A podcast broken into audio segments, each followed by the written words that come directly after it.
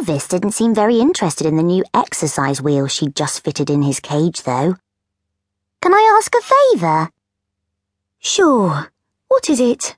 said Mum distractedly, trying to tempt Elvis with a slice of cucumber. I think he'd rather have had a chocolate biscuit. Can I have an advance on my pocket money? OK. How much do you need? asked Mum rifling around in the pocket of her khaki cargo pants. I could hear the clinking of coins. Hmm. What I really needed to hear was the rustle of paper. Forty pounds? What?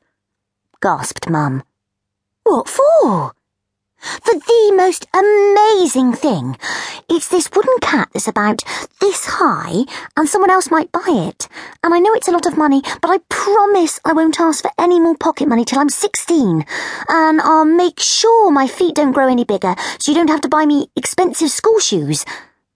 I knew I was babbling, but I hoped that babble would convince Mum she should lend me the money. Indie, you're a good girl, and I know you don't ask for things very often. Uh-oh. It sounded like a but was coming soon. But? Yep, there it was. I just don't have that kind of money to spare at the moment, she said, with an I wish I could help look on her face. But you just got a promotion at work, I said, with a but of my own. When mums and dads got promoted to a better job, that meant they got paid a bit more money, didn't it? Yes, but I have to work longer hours, and because of that, I have to pay Caitlin to look after you, so I actually have less money than before. Hmm. I wasn't very good at maths, but even a maths drongo like me could sort of understand that. Still, if Mum couldn't help me, Maybe Caitlin could.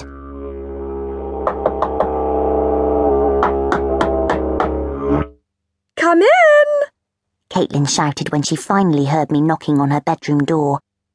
She couldn't hear me at first because she was parping very loudly on her didgeridoo. Can I ask a favour? I asked. Of course, smiled Caitlin, who is not only our lodger and my childminder, but my cool 19 year old friend, too. Caitlin would understand about the amazing thing. She had lots of amazing things of her own, like the lime green wave shaped CD holder on her wall, and the gloopy orange lava lamp on her bedside table. Could I borrow some money? Like forty pounds? Forty pounds? squeaked Caitlin. She almost dropped her didgeridoo in surprise. Indie, I'm so broke I had to buy this, she said, grabbing a teen magazine that was way too young for her. Cause it had a free mascara on the front, and it was a lot cheaper than buying one from a beauty counter. Oh, I mumbled, starting to back out of the room. And I'm so broke that I'm looking for a part-time job to do while you're at school. She tapped a purple nail on the local newspaper on the bed beside her that just happened to be open at the wedding section, which suddenly gave me another idea.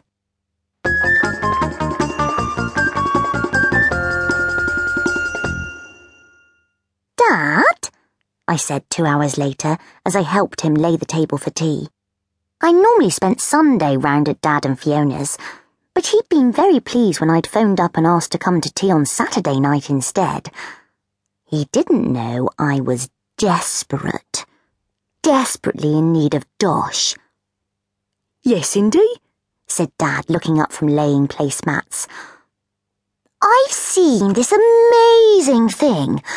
It's this wooden cat that's about this high, and someone else might buy it, and I know it's a lot of money, but if you could buy it for me, you wouldn't ever have to buy me a birthday present or a Christmas present ever, ever again, I promise. Oh, and it costs forty pounds. I was babbling again, I knew. Please let him say, Yes, of course, Indie, honey. Oh, Indie, it's not a good time at the moment, said Dad.